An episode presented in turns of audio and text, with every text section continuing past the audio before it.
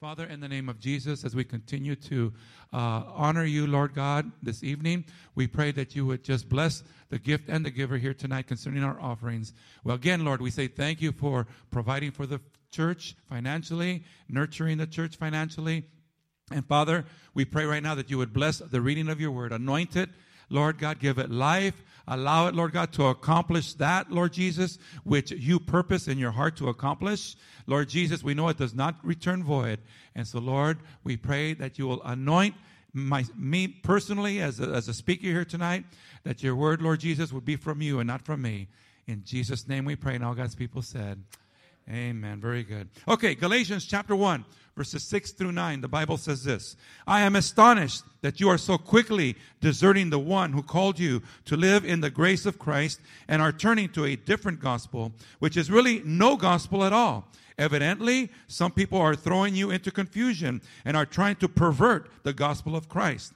But even if we or an angel from heaven should preach a gospel other than the one we preach to you, let them be under God's curse, as we have already said. So now I say again, if anybody is preaching to you a gospel other than what you accepted, let them be under God's curse. I think we can all agree that's a very powerful and strong statement that the Apostle Paul is making. Amen? And it's a negative statement uh, and a harsh statement, especially uh, pertaining to those that want to mess with the Word of God. But it's important for us to know that. Now, a couple of weeks ago, we looked at verse 7 here, and we learned that some false teachers had infiltrated the churches in Galatia. Remember, there was a group of churches in the uh, in the we're going to call it the state or the province of Galatia, and they were perverting the gospel, which was also causing a lot of confusion. And we know that our God is truth, and that the Word of God or the Scriptures teach us the truth. John 17, 17 says this Sanctify them by the truth. Your Word is truth. This book called the Holy Bible is the truth. And there is no other truth, church, no matter what anybody else says. Jesus said this about himself in John chapter 14, verse 6. Jesus says this about himself. He says, Jesus answered, I am the way, the truth, and the life. No one comes to the Father except through me. Okay? So the scriptures also teach us that our God is not the author of confusion, but of peace.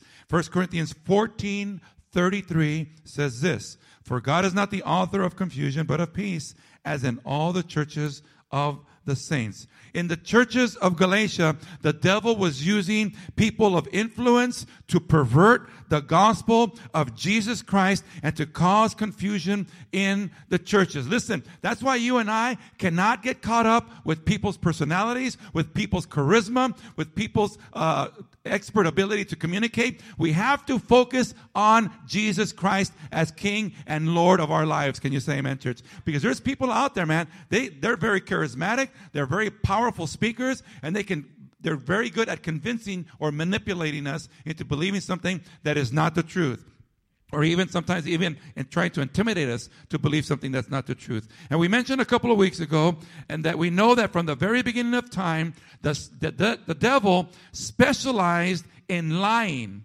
and causing confusion to the people of God. Listen to the words of Jesus Christ our Lord found in John chapter 8 verse 44. This is what Jesus says about our enemy, the devil. He says, You belong to your father, the devil, and you want to carry out your father's desires.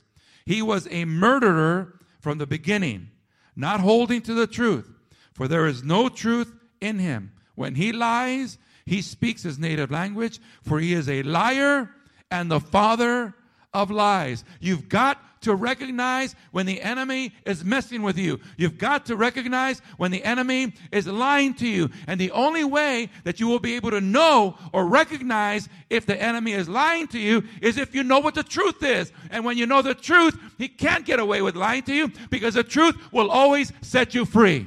Always. But if you don't know the truth, you're going to be in trouble. That's why you and I need to know the Word of God. Amen? Because the Word of God is the truth.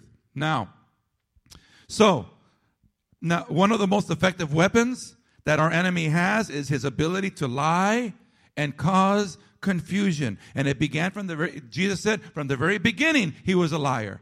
And it began with Adam and Eve. We learned this a couple of weeks ago. We looked at Genesis chapter 3 and learned that when the devil first came to Eve, Eve did really well and responded to the devil's lie with the truth. We saw that last week.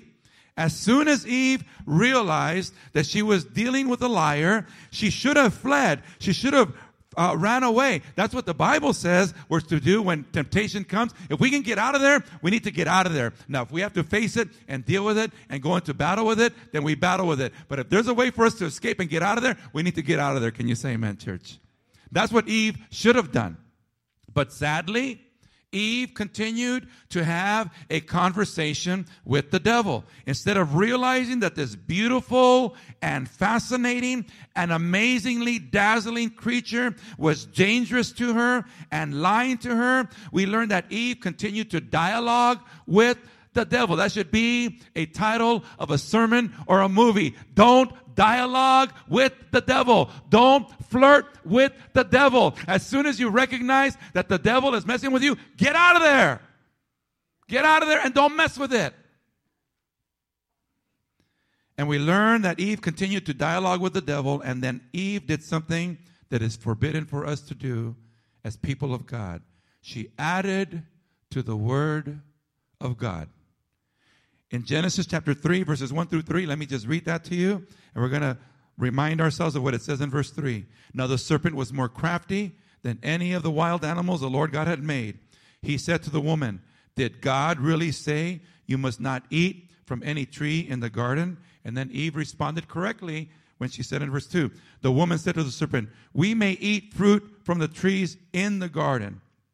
But God did say in verse 3 You must not eat fruit from the tree that is in the middle of the garden, and you must not touch it or you will die.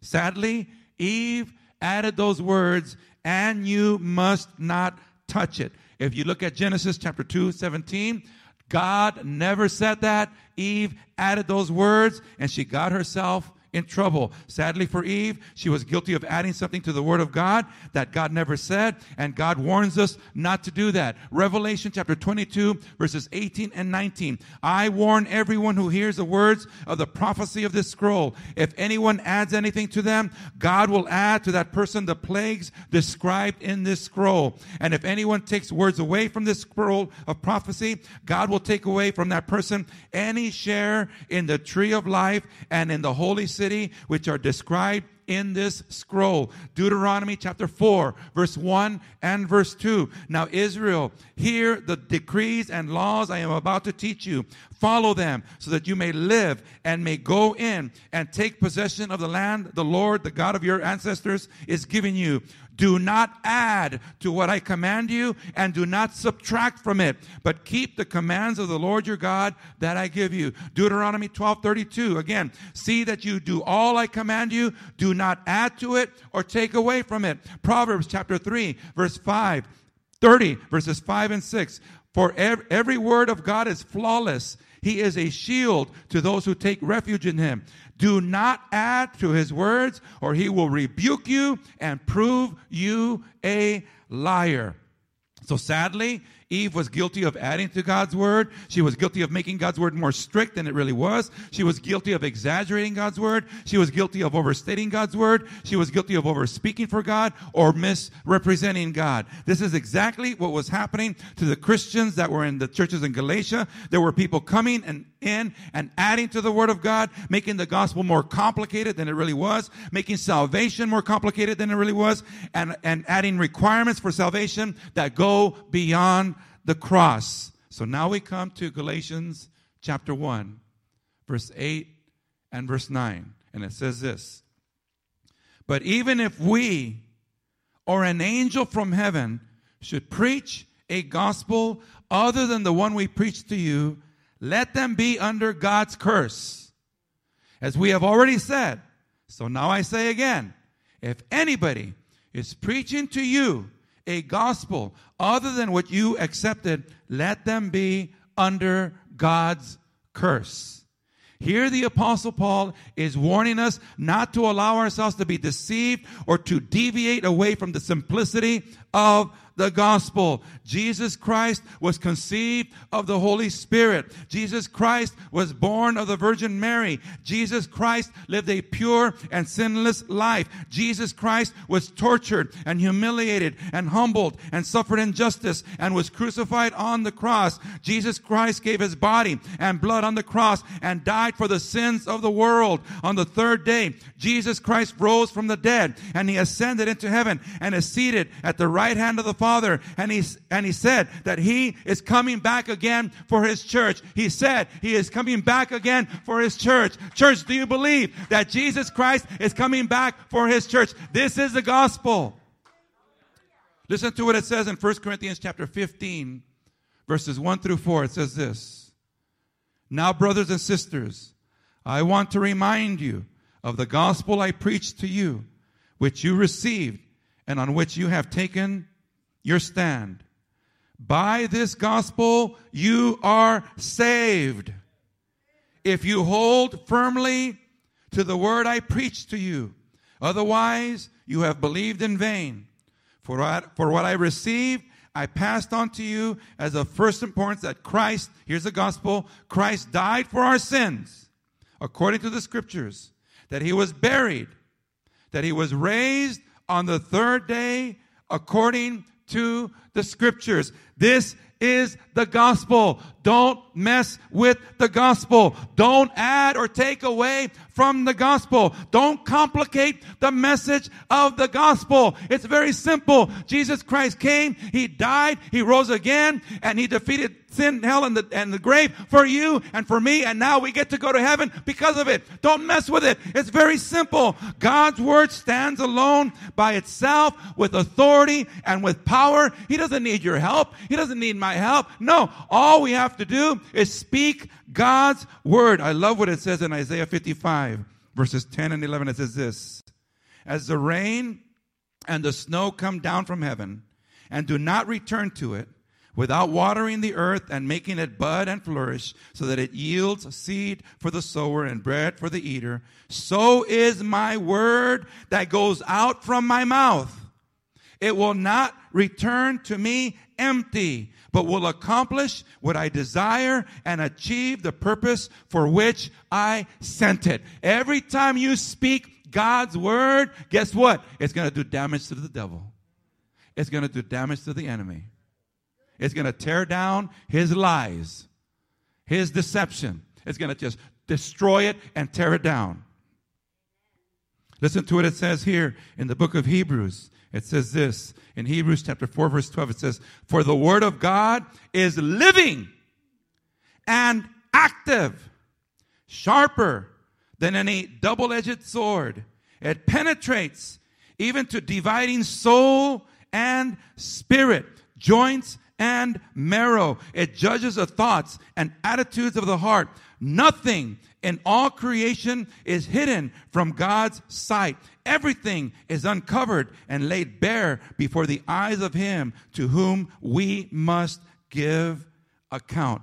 Church, how many of you would agree God doesn't need our help? Can you say amen? His word stands alone. His word is powerful. Your word, my word, nothing. God's word, everything. Can you say amen, church? Go ahead, Manny, and start turning on the television because I want to show some videos to you guys that uh, refer to what I'm talking about here. Because the Bible says here that the Apostle Paul tells us that, check this out, even if an angel from heaven appears to tell us something that deviates from this truth, we are to ignore the angel. Even if it's an angel and he's telling us something that's not the gospel, we need to ignore the angel. Second Corinthians chapter 11, verses 1 through 4 says this. I hope you will put up with me in a little foolishness. Yes, please, put up with me. I am jealous for you with a godly jealousy. I promised you to one husband, to Christ, so that I might present you as a pure virgin to him.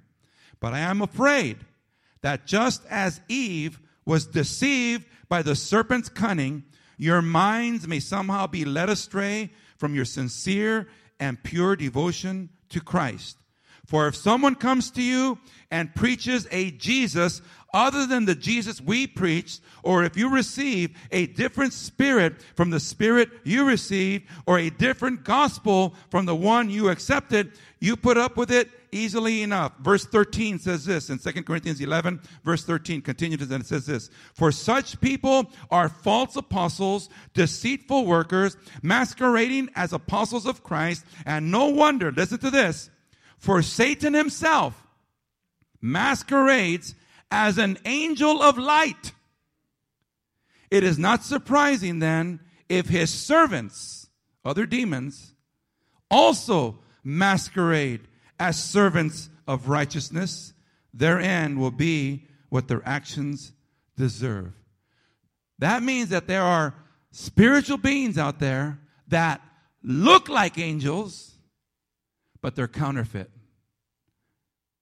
They come from the devil and they're sent to try to intentionally deceive you and me as a people of God. Are you guys listening to what I'm saying here tonight? Okay. You know, it's interesting that most of the false religions or even cults of the world are have were begun because someone saw an angel what appeared to be an angel and heard a message from that angel and it led them to form a whole new doctrine. I'm going to just give you four of these examples. We're going to start off with a video showing the Mormon church, how it began, because a man by the name of Joseph Smith, believe it or not, saw a vision of an angel and it caused him to get all messed up. Go ahead and show that first video, uh, the God Makers, okay? Mormonism teaches that trillions of planets scattered throughout the cosmos are ruled by countless gods who once were human like us. They say that long ago on one of these planets, to an unidentified god and one of his goddess wives, a spirit child named Elohim was conceived. This spirit child was later born to human parents who gave him a physical body. Through obedience, to Mormon teaching and death and resurrection, he proved himself worthy and was elevated to godhood as his father before him. Mormons believe that Elohim is their heavenly father and that he lives with his many goddess wives on a planet near a mysterious star called Kolob. Here, the God of Mormonism and his wives, through endless celestial sex, produced billions of spirit children to decide their destiny, the head of the Mormon gods called a great heavenly council meeting. Both of Elohim's eldest sons were there Lucifer and his brother Jesus. A plan was presented to build planet Earth, where the spirit children would be sent to take on mortal bodies and learn good from evil. Lucifer stood and made his bid for becoming savior of this new world. Wanting the glory for himself, he planned to force everyone to become gods. Opposing the idea, the Mormon Jesus suggested giving man his freedom of choice, as on other planets. The vote that followed approved the proposal of the Mormon Jesus, who would become savior of the planet Earth. Enraged, Lucifer cunningly convinced one third of the spirits destined for Earth to fight with him in revolt. Thus, Lucifer became the devil and his followers the demons. Sent to this world, they would forever be denied bodies of flesh and bone. Those who remained neutral in the battle were cursed to be born with black skin. This is the Mormon explanation for the Negro race. The spirits that fought most valiantly against Lucifer would be born into Mormon families on planet Earth. These would be the lighter skinned people, or white and delightsome, as the Book of Mormon describes them. Early Mormon prophets taught that Elohim and one of his goddess wives came to earth as Adam and Eve to start the human race. Thousands of years later, Elohim, in human form once again, journeyed to earth from the starbase Kolob, this time to have sex with the Virgin Mary, in order to provide Jesus with a physical body. Mormon apostle Orson Pratt taught that after Jesus Christ grew to manhood, he took at least three wives Mary, Martha, and Mary Magdalene. Through these wives, the Mormon Jesus, for whom Joseph Smith claimed direct descent, supposedly fathered a number of children before he was crucified. According to the Book of Mormon, after his resurrection, Jesus came to the Americas to preach to the Indians, who the Mormons believe are really Israelites. Thus, the Jesus of Mormonism established his church in the Americas as he had in Palestine.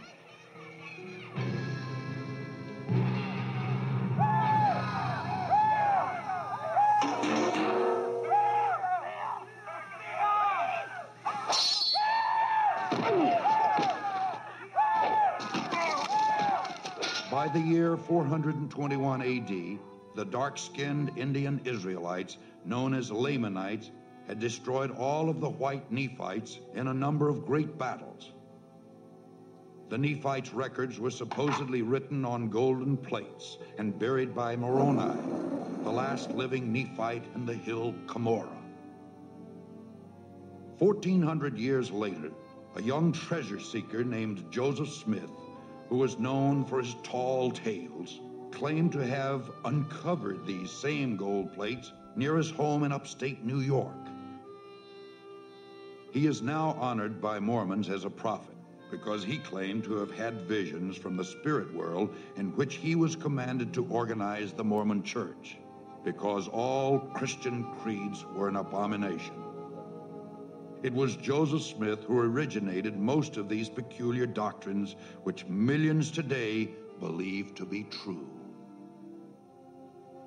By maintaining a rigid code of financial and moral requirements and through performing secret temple rituals for themselves and the dead, the Latter day Saints hope to prove their worthiness and thus become gods. The Mormons teach that everyone must stand at the final judgment before Joseph Smith, the Mormon Jesus, and Elohim.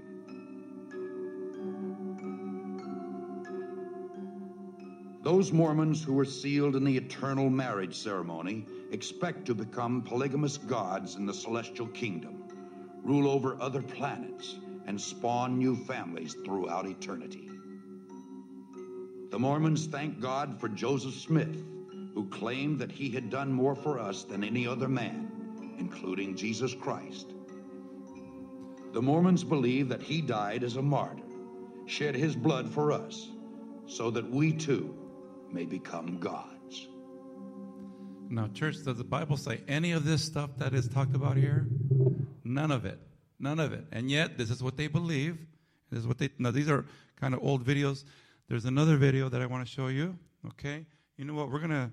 Man, I don't want to skip it. Uh, let's go ahead and watch the cult explosion really quick. Really quick. Okay. This is just a trailer. This was a really old video that I watched when we were in the youth group, but it's still really a, a powerful video. Let's go ahead and see if we can pick that up right now. Okay. It's called Cult Explosion. This is just a trailer, though. I knew that Joseph Smith was a prophet. I believed the Book of Mormon to be the Word of God. I believe that the Christian was really the lost person. I believe that even though you, you worship my God, you did a rather bad job of it. The Jehovah's Witnesses believe that the 144,000 are the only ones who can really interpret the Bible. Any people outside of the Worldwide Church of God were considered to be pagans and heathen and totally outside of, of God. They could not possibly be Christians. The personal control of your life goes down to makeup, the clothes you wear, the length of your skirt, the length of your hair, the presence of television in your home, which movies you go to, and the list goes on and on. et cetera, et cetera, et cetera. It just goes on and on and on. The kind of food you can eat, the kind of clothes you can buy. And finally, it stopped just outside the window, and the figure was life size, and it was my great grandmother. And grandmother had been dead for five years.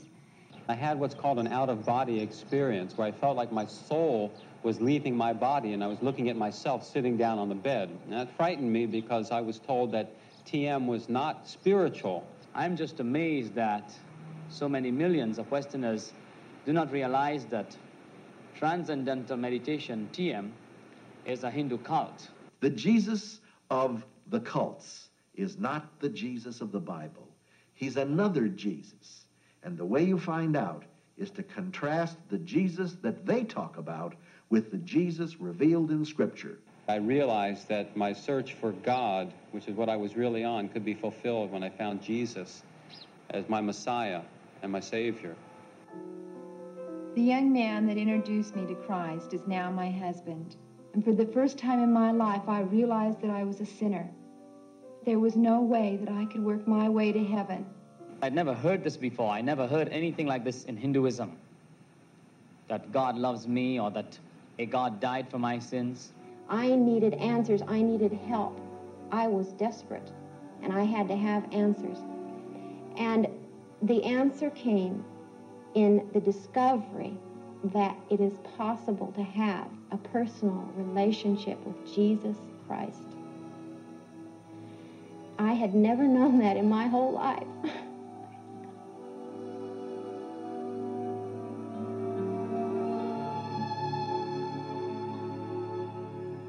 Okay, let's go ahead and watch the next one. Okay, this is how the Islamic religion got started. Okay, and basically Muhammad saw what he believes was the angel Gabriel that spoke to him, and he started, of course, the whole Muslim faith. So let's watch just the first three minutes of this. Okay, just the first three minutes. How Islam began in under 10 minutes. Not a problem. We've started. Okay, so travel back in time with me to a land far, far away and long, long ago. Mecca and Arabia, about the year 570. Mecca is important for two reasons. One, the Kaaba is there, an ancient temple built to worship God. And two, Muhammad, peace be upon him, was born in Mecca. Now, problem. I can't show you Muhammad because it wouldn't be right. I'll tell you why in a bit. But in the meantime, here's his name in Arabic. Nice. Back in the day, Mecca was a lawless place. The only way to be safe was to have backup. Lots of rich big brothers who'd beat up anyone who got in your way. So the place was ruled by the most powerful families who could do pretty much what they wanted. And religion didn't help. By this t- I think it's paused, Josh. It paused. Okay. The audio was good, but the video was not keeping up or did not keep going. Okay. Or if you want, you can just key up the last one, which talks about how the Jehovah's Witnesses got their Bible. What's that? It's not going to work? Okay. Which one are we uh, on right now? I'm, I'm totally confused. Okay, gotcha. So you guys are able to see it on TV? You see, if you come to church, you get blessed. You see that? The people that are at church get to see what's going on on the television right now. Okay?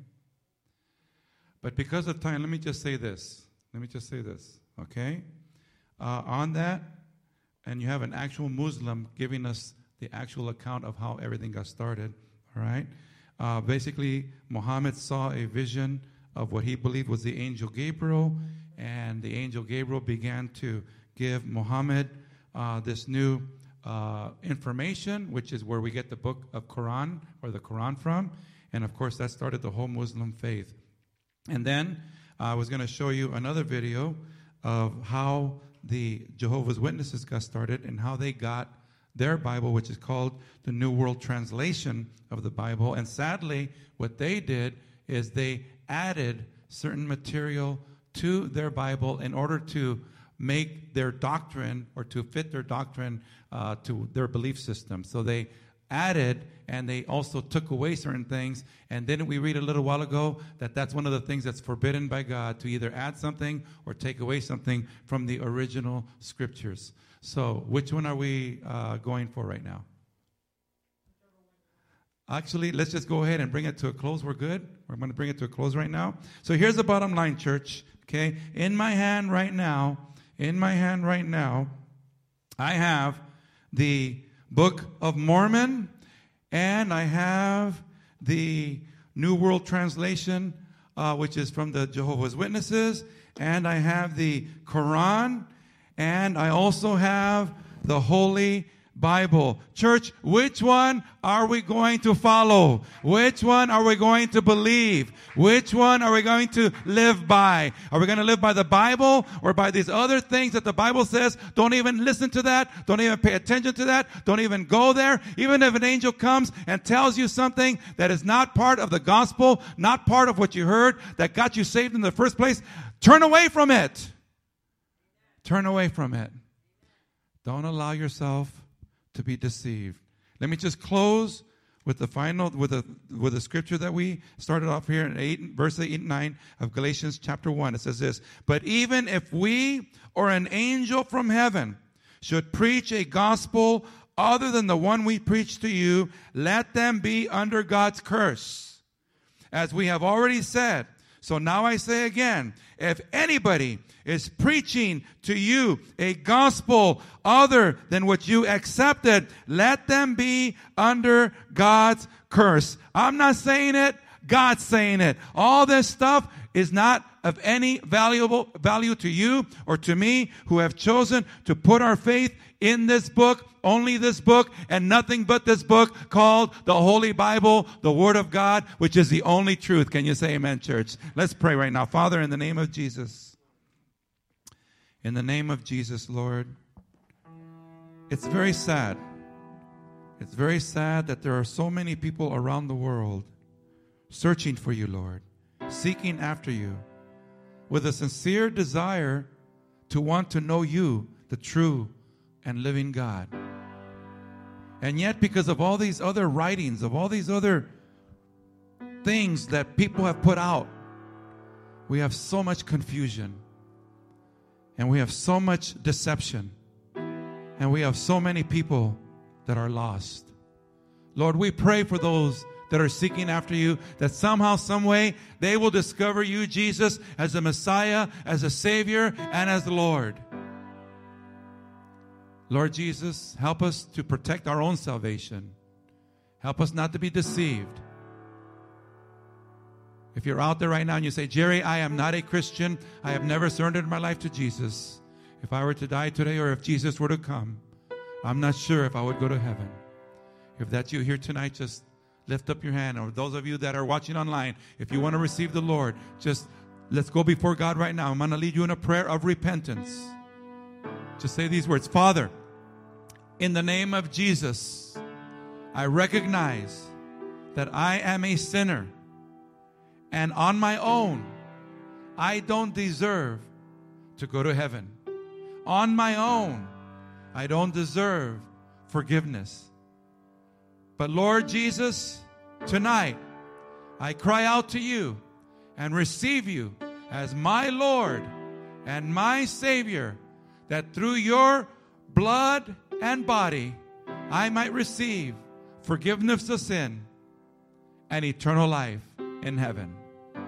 I thank you for that gift of salvation that you offer to all mankind. In Jesus' name I pray. Amen. God bless you, church. Let me just say a prayer blessing over you. Father, in the name of Jesus, just pray this. We pray for this congregation to be blessed. We pray for those that are watching online to be blessed. And that, Lord God, whatever we may be going through here tonight, that we, Lord God, would submit it and surrender it totally to you as our Lord, as our God, and as our Savior. In Jesus' name we pray. And all God's people said, Amen. God bless you guys. Thank you so much for coming tonight. Amen.